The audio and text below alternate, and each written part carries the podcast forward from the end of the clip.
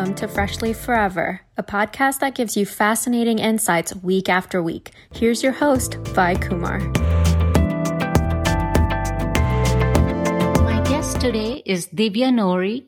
She is an internationally recognized scientific researcher, youth change maker, and founder of Safer with STEM, an organization that works towards gun violence prevention by applying science, technology, engineering, and mathematics. As a senior in one of the high schools here in the southern part of the United States, her research projects have received numerous honors, including first place by the American Psychological Association among pre-collegiate projects worldwide, grand awards from the International Georgia Science and Engineering Fairs, and recognition from Congresswoman Lucy McBath here in Georgia, United States.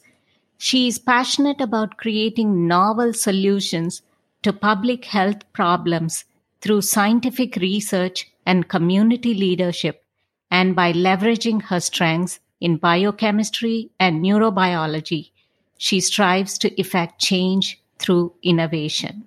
It's my pleasure to welcome Divya to the show. Happy to be here. Fantastic. So, to get things rolling here, Divya, can you tell us how your life was in elementary school? And was it just fun with friends, or were you strongly academically focused and kind of like pursuing stuff since that time? Yeah, so I'd say I had a pretty well rounded, um, fun childhood. Um, some of my favorite memories are creating little businesses with friends. So my friends and I would sell bookmarks we created or different um, baked treats. Uh-huh. But I was um, academically focused as well. Um, my favorite subject in elementary school was math. Uh-huh. So um, I'd say I was interested in STEM from a pretty young age, but my childhood was also um, pretty fun. Wonderful. So when you were under 10, as much as you can remember, what do you think you enjoyed doing the most? Um, one thing I really enjoyed doing was writing. Um, my mom kept all of my old journals that I used to write in as a kid, and I wrote everything from like creative pieces to just what I was doing that day. Mm-hmm. And um, my mom told me, you know, I, I, would carry those journals around everywhere, and I go back and read some of those pieces and cringe, but they're pretty, they're pretty funny, and I still enjoy uh, writing. Oh, I'm sure. Uh, I don't think it's fun for you guys when you go back and look at it, but for us as parents to reminisce on those, I think it's just, uh, it just is so special. It means a lot. So when did you develop this inclination for STEM? Uh, I know the school systems in the area where you are have something called the talented and gifted program so were you part of any of that or was it something else that was a motivating factor in your focusing on STEM? I was in the talented and gifted programs and um, those definitely um, helped create my interest in STEM interest in STEM, but I think mostly it was the science days that we had in elementary school. Um, I remember in first grade, my teacher had two bowls of water and she had mixed salt in one of the bowls and she dropped an egg in both of them, and the egg obviously floated in the one with salt because of density. And so that kind of inspired my first um, science fair project in first grade, where I took these colored sugar crystals, mixed it in water, and observed whether the color of the sugar would um, change the color of the water. Mm-hmm. And so that was basically inspired by something I saw at school. And since then, I've done um, science fair projects pretty much every year. Oh, excellent. And that's a great start. Uh, it's very interesting to hear about that as well. You have received several awards and recognitions in scientific research. Which one meant the most to you, Divya? Um, I think they all mean a lot, but one that um, sticks out to me is um, in May of 2019, I um, was really lucky in that I got to attend the International Science and Engineering Fair in Phoenix, Arizona. Mm-hmm. And um, specifically, I got to talk to the American Psychological Association. And um, they gave me first place, they awarded me a first place special award. And um, the reason that this one really means a lot is because a lot of the time I talk to people in the STEM areas, so people who are familiar with science and technology, but talking to people from the American Psychological Association was more about the applications of my research and um, where the actual, um, I guess the the psychology is where my research is applied in the business application of it. So getting buy-in from people who would actually use the tool rather than just knowing the theory behind it was interesting. Okay. So as I see it, so the application side of it and getting to uh, kind of interact, so to speak, with almost like the end user population uh, was something yes. that you enjoyed. Um, so, what motivated you to focus on eliminating gun violence? I know that's a topic that's just so dominant um, in, you know, like across the world, if you will. And very specifically here in the United States, we see a lot of it. And I, I know you have done some excellent work on that. So, what was that motivation behind getting started with it? Um, I think the biggest motivation was um, the Parkland shooting, which occurred during my freshman year.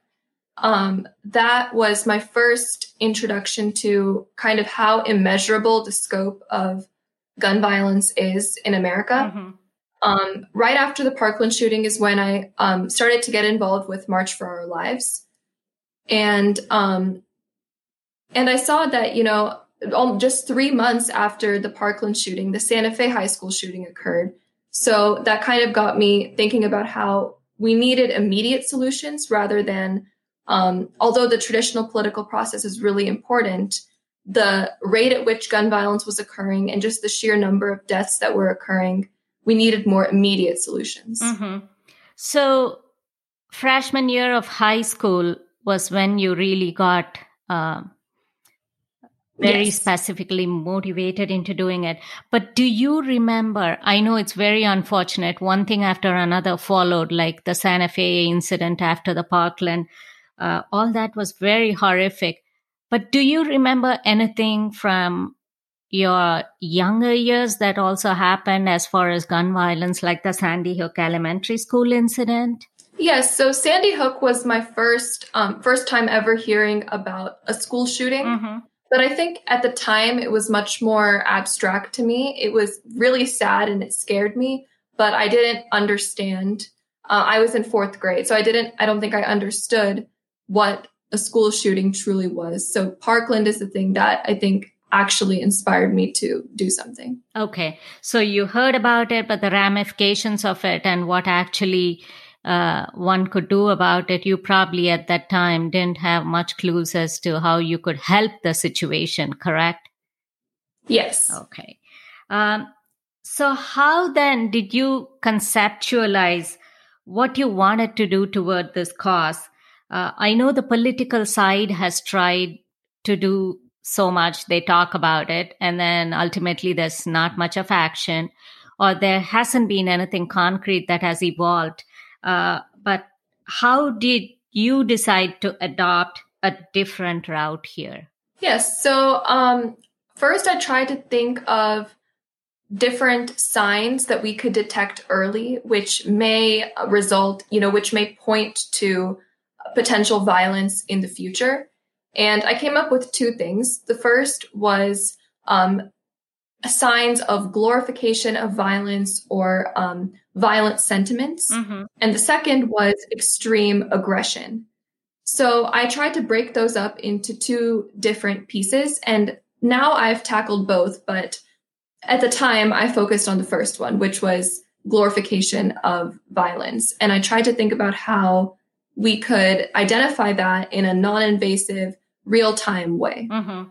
So, what perhaps would be a taboo topic, you chose that and you decided to turn that into a positive thing as far as how you could transform the world using that factor of though you know the the glorification aspect of it.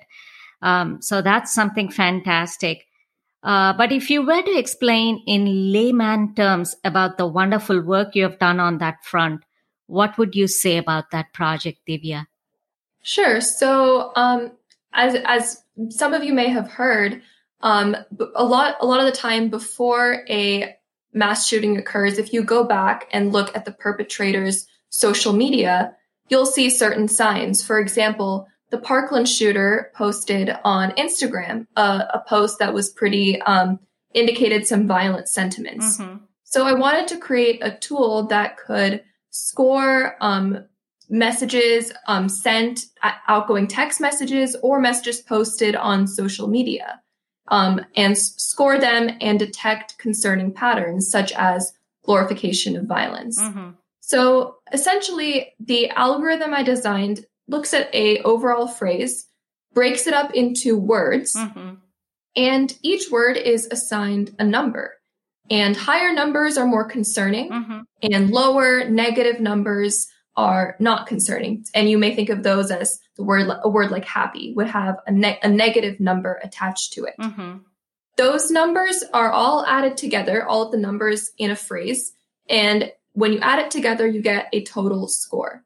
And we can draw um, some cool conclusions with that total score. For example, is this very concerning? Is this a little bit concerning, but not that much? Or is this not concerning at all? Mm-hmm. And so analyzing data to come up with those numbers and detect whether there is violent sentiment in a certain message is essentially what my tool does. That is something phenomenal. Uh, what exactly, if we were to just go a little bit deeper, what exactly is the tool that helps you do all this? Is it like computer based? What is it like? I'm sure, you know, there's something involved there.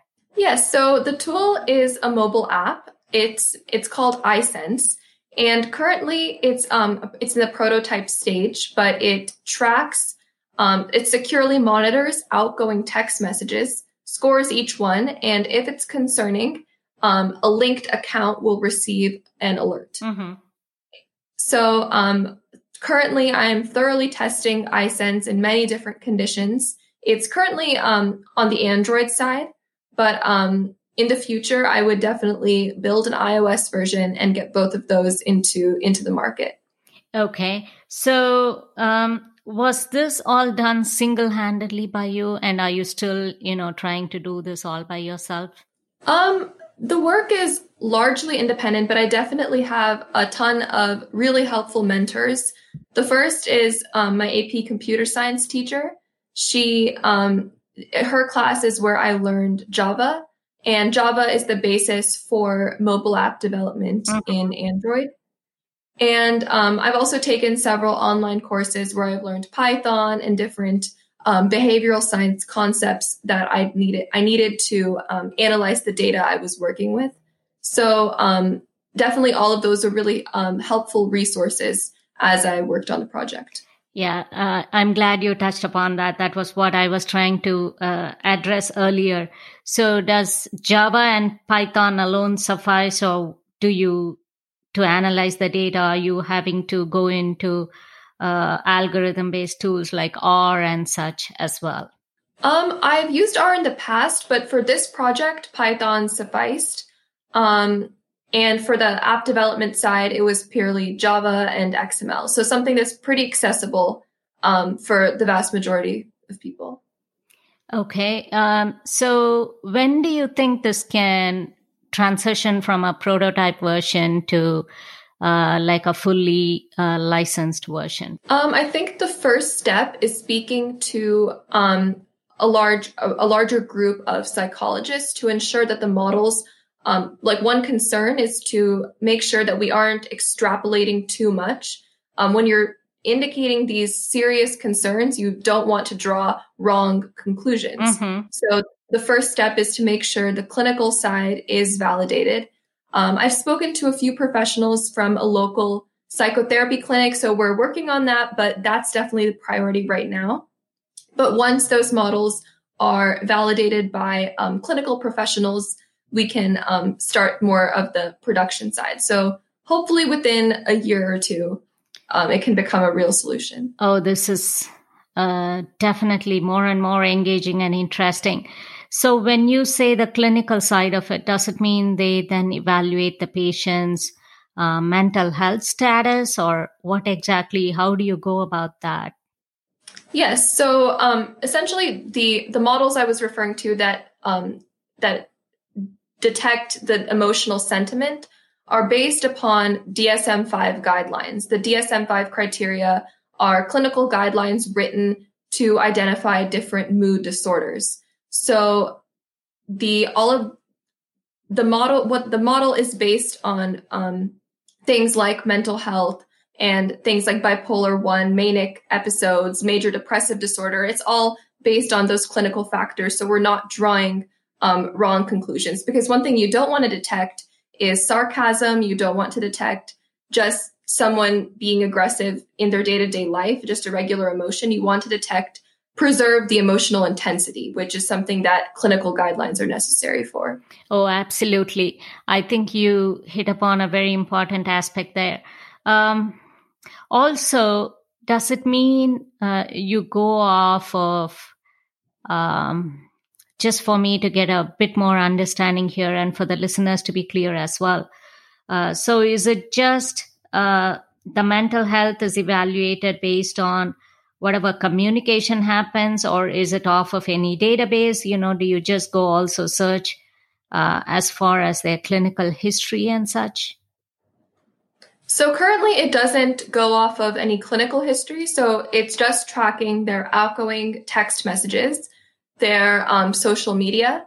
And um, I was toying with the idea of maybe even um, scoring their search history, which is, I guess, something that they could control or a, a, low, a trusted guardian could control what exactly is monitored. Um, but there's no medical history that is attached to the app as of yet, but that's a really good idea that um, should be taken into account. Okay, but then you probably also have to wrestle with uh, privacy issues there, uh, the HIPAA compliance, and so on and so forth. Yes. Um, yeah, uh, but uh, that's fascinating.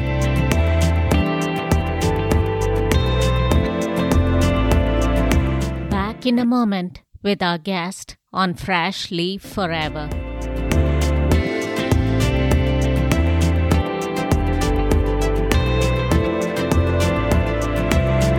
Know your passion with STEM extends further to applied computational biochemistry as well, and you develop tools to uh, come up with a novel pesticide for a fungal crop pathogen. Is that right?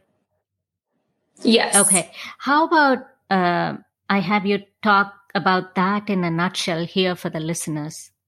Sure. So um, this project was inspired um, this project was conducted with a team at the summer science program last summer.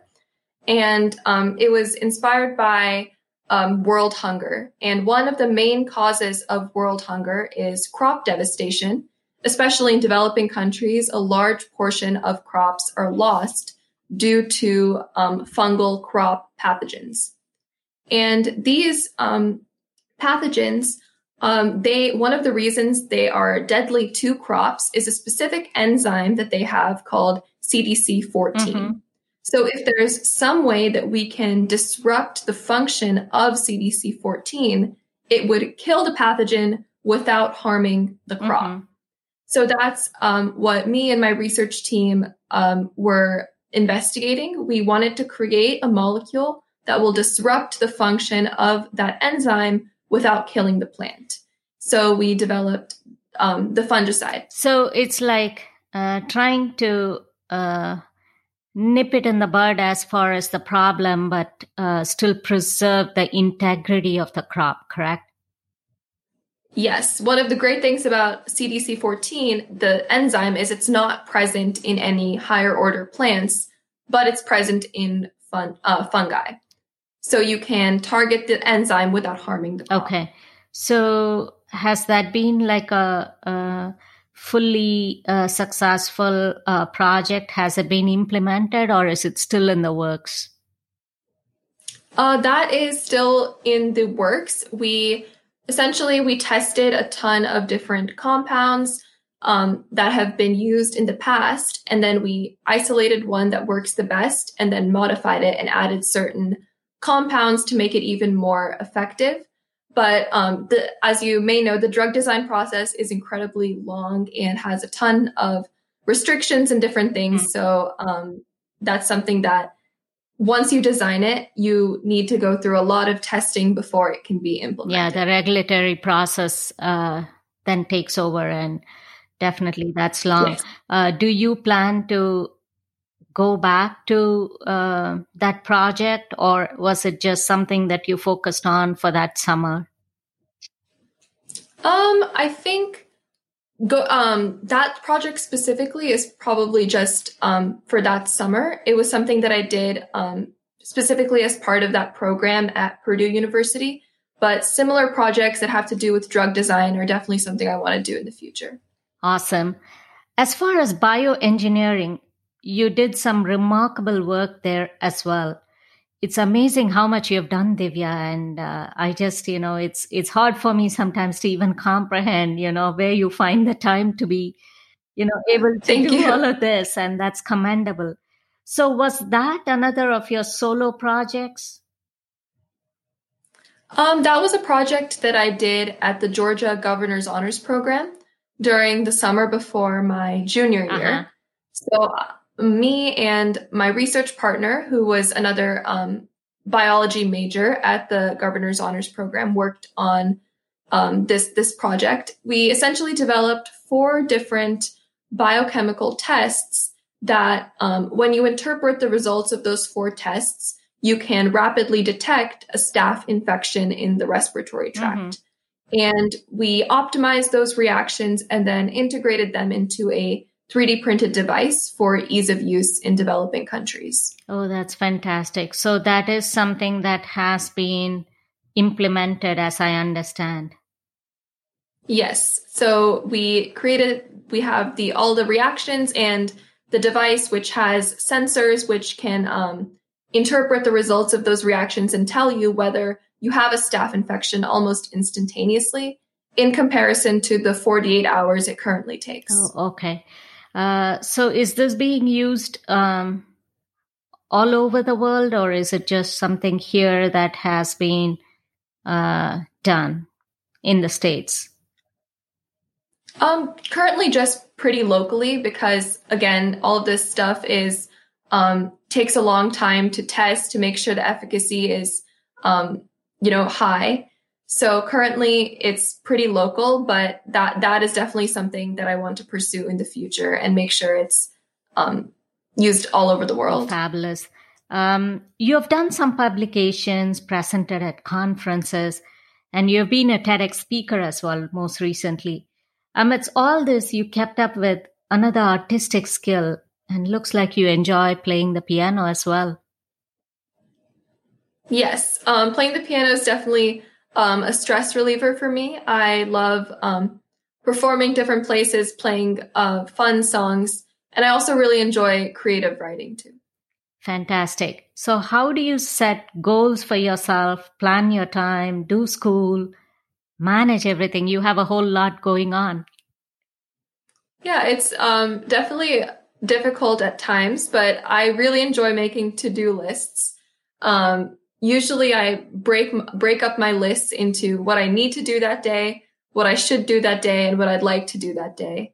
And I make sure I get the first two columns done. And if I get something the last column done, then that's great as well. So that's how I make sure that um, I get everything that needs to get done um, kept up with. That's a great tip. And uh, I guess the last one then becomes a bonus. And uh, so it adds to your happiness if you manage to get the last column accomplished as well, correct?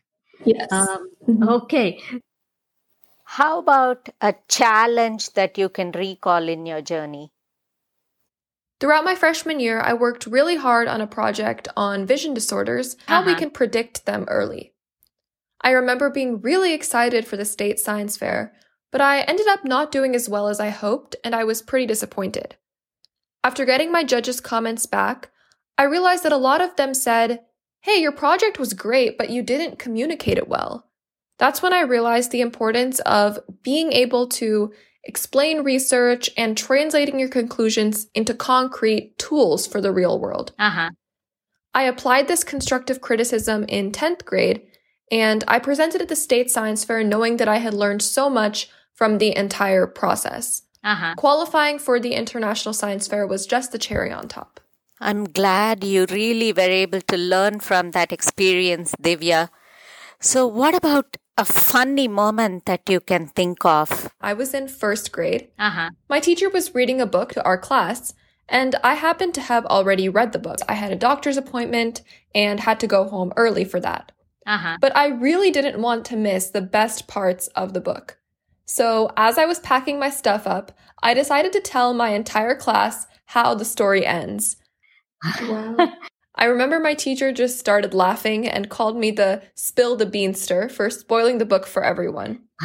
and for the rest of the year, she would playfully call me spill the beanster. That moment definitely makes me laugh looking back on it. That's definitely funny and interesting, Divya. I think ha- you having achieved so much, this question then becomes important. So, who motivated you in your life to do so much, especially in the area of STEM? Uh, was it from any uh, family member or who influenced you in your life the most? Yeah, so um, I don't have any like older siblings or cousins. I'm I'm the oldest of all of my siblings or and cousins.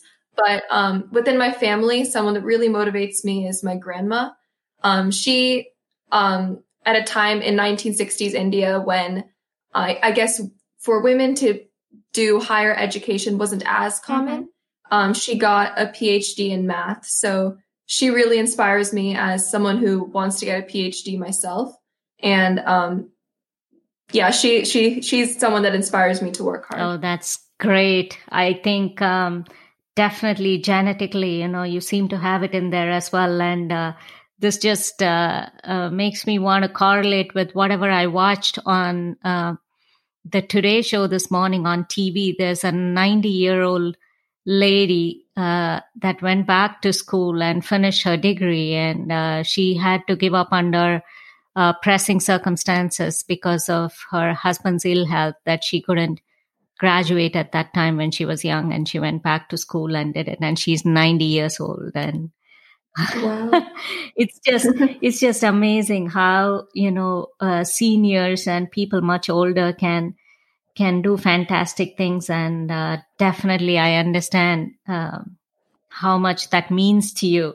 So what do you hope to do in the future? I guess it's a 30000 feet bird's eye overview question as far as i'm concerned but uh, given all that you do but what is it that you want to focus on and what would you like to see get accomplished? Um, currently, I want to go into academia as a biochemistry researcher. Um, I'm sure my interests will change, but as of right now, I really want to go into drug design, drug development, and hopefully enable personalized medicine. Mm-hmm. Um, last summer, I learned that at a, at a, guest speaker seminar that I attended, I learned that um, due to white overrepresentation of white males in cancer clinical trials, minorities disproportionately experience adverse and um, kind of ineffective treatment when it comes to cancer. So I really want to develop cancer treatment that is tailored to your genome so that regardless of your race and gender, treatment is equitable and um, hopefully the outcomes for cancer are better. Um, so that's where I want to go, um, where I think I want to go in the future, but I don't know if my interests will change. Uh, oh yeah, that that's always a possibility. Maybe you'll figure something uh, even more interesting, but this itself is something. Uh, for a normal person, it seems like out of the ballpark, uh, you know, like uh, uh, effort, but that's great. So I guess, you know, you're definitely, your goal is to do some predictive uh, analysis or rather ensure some predictability in treatment for people. So everyone receives kind of the same outcome, so to speak, uh, when they receive a certain drug. Um, is that like a fair assessment? Um, I think more so developing the drug itself. So like for like the actual treatment you receive can be tailored to your race, your gender, your molecular profile. So I think I want to target the treatment itself rather than the predictive capability. Okay, wonderful. Uh, are there like a few places that you have in mind that you want to pursue all your uh, aspirations further? Um, I'm really not sure like where I want to go yet. Most of my decisions are, you know, in late March. Mm-hmm. But um, places I'm really interested in are like Duke, um, Vanderbilt, Yale. Those are my top choices. I don't blame you at all. I think you have a fantastic list right there. So, what's your advice, Divya, to your peers that are listening and to aspiring youth? Um, one piece of advice is I think there's sometimes there may be pressure to um, pick a field and stick with it. Um, you know, figure out what your interests are and go with it. Um, I think don't be afraid to explore everything that you're interested in. And if your interests evolve, that's great too. Um, if you asked me in middle school what I wanted to do, I probably would have told you something in computer science or engineering. And I've completely changed in the more natural sciences direction. So if you find your interests evolving or have a lot of different interests, um, explore all of them and you don't have to know exactly what you want to do. That's a fantastic answer. Um, if I may add, what is your advice to people uh, that are skeptical about STEP, STEM, uh, and especially girls in STEM? Um, any kid, any parent, uh, society in general? What is your advice there? Um, I think often STEM is thought of as a very dry or boring field, and I I want to say that's um, not the case at all. STEM is incredibly creative. Um, the problem solving that you do in STEM is it can be compared to the painting a painting a portrait or you know playing the piano. It's incredibly creative, and I think girls especially will enjoy that creativity aspect. And um, I encourage any girl who's interested in STEM to get into it because I guarantee you it's not dry or boring as um, as sometimes you may perceive it is. And based on what you have come to realize, do you think uh, STEM, the science, technology, engineering, math uh, field uh, here is any different uh, vastly from what the global scenario offers? I know you probably would have already thought about your study abroad options when you're in college and whatnot. Uh, so, as far as the global audience and the global scenario, is there something you would like to touch upon? Um, I mostly have focused my research on more domestic. I think uh, the U.S. has some incredible opportunities, but I have looked at um, Japan for. Um, they are a leader in the robotics technology area.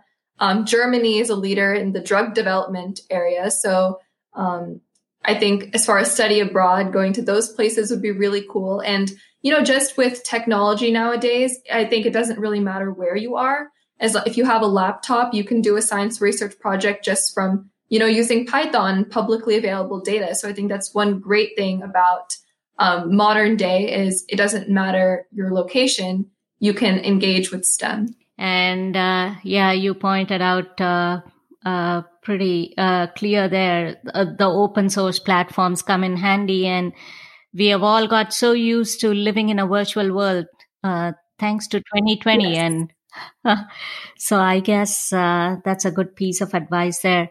And I wish you the very best, Divya, in your future endeavors. And please always come back here to give our audience an update on whatever else you have going on from time to time. And I look forward to having you back on Fresh Leaf forever. Have a fantastic one. Thank you so much. As always, before I sign off, folks, let me remind you to subscribe and follow the podcast on Apple, Spotify, or Google. And the website is www.freshleafforever.com. That's one word and make sure to follow the podcast on Instagram at Fresh Leaf Forever and on Twitter at Fresh Leaf Forever One. I enjoy reading your feedback and appreciate the follow. Let's make week after week a fresh leaf forever on the podcast. See you then.